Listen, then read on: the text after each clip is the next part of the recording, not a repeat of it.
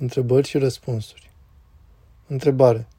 Dacă mă uit la un om, un peisaj, o floare, o persoană dragă și îmi vine sincer să zic în sinea mea, Doamne, ce frumos ești, comit o eroare panteistă? Mă pot uita în ochii cuiva drag și să simt frumusețea Domnului sau la mâinile muncitele cuiva, deși Domnul nu e perechea de ochi sau mâinile sau e înșelăciune diavolească asta? Răspuns, nu, e foarte bine, să mulțumești Domnului. Întrebare. Cum trebuie mărturisite gândurile de hulă? Răspuns. Simplu, mi-au venit gânduri de hulă. Nu da detalii și nu te tulbura, nu sunt ale tale. Întrebare. Poate omul în ziua de azi să-și sfințească viața postind? Răspuns. Da, însă e nevoie de ascultare. Postul singur nu face nimic. Întrebare. De ce în rugăciunea Tatăl nostru stă scris sfințească-se numele tău?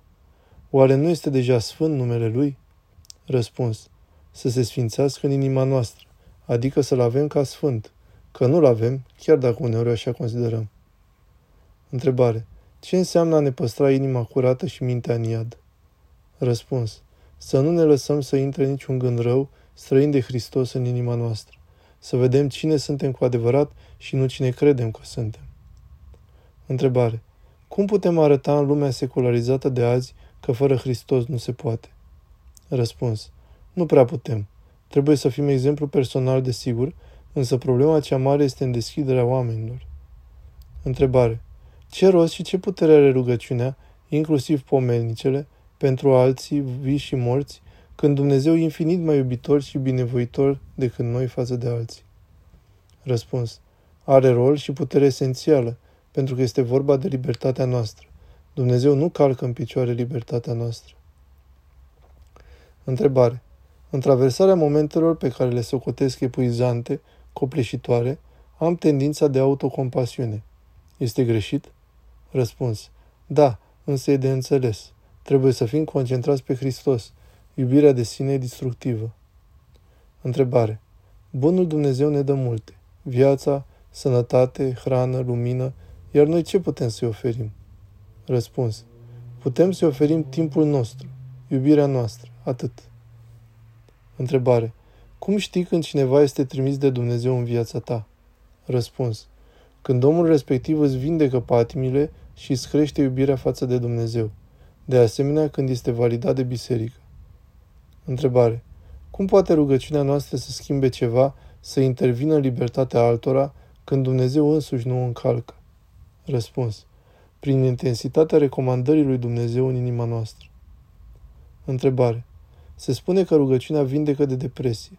Este posibil ca Dumnezeu să ne țină adeseori în această stare pentru a ne realinia spiritual sau mental sau pentru a ne smeri? Răspuns. Da, rugăciunea ne vindecă de depresie, însă e nevoie de timp. Dincolo de asta, în afara rugăciunii, trebuie să ne păzim mintea astfel încât să nu prindă iarăși rădăcini răul. Nu primim gânduri. Întrebare. Cum putem scăpa de fricile iraționale? Cum putem dobândi curaj? Răspuns. Scăpăm de frică și dobândim curaj prin credință. Asta vine prin rugăciune și citirea vieților sfinților, a exemplelor oamenilor care au reușit. Întrebare. Cum să reușim să ne extragem mintea din simțuri? Răspuns. Tăiem centrii puternici de plăcere și ne concentrăm pe rugăciune. Întrebare. Cum pot să scap de mândrie, de a mă slăvi? Răspuns. Să ne aducem aminte că la scara Universului și istoriei suntem un nimeni. Întrebare. Lupta pentru dreptate poate să aducă ispite? Răspuns. Da, evident, însă pacea este mai presus de dreptate. Întrebare. Cum de-a mai putut intra diavolul în rai atunci când i-a înșelat pe Adam și Eva, dacă el căzuse din rai din cauza mândriei? Răspuns. Raiul este și o stare și un loc. Diavolul a căzut din prima și era în a doua cu îngăduința lui Dumnezeu.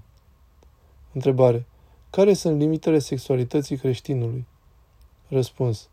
În cadrul harului, energii necreate protective a căsătoriei. De asemenea, distorsiunile sexuale nu sunt permise. Întrebare. Cum să nu absolutizăm o bucurie? Răspuns. Totdeauna când avem o bucurie, să mulțumim lui Dumnezeu.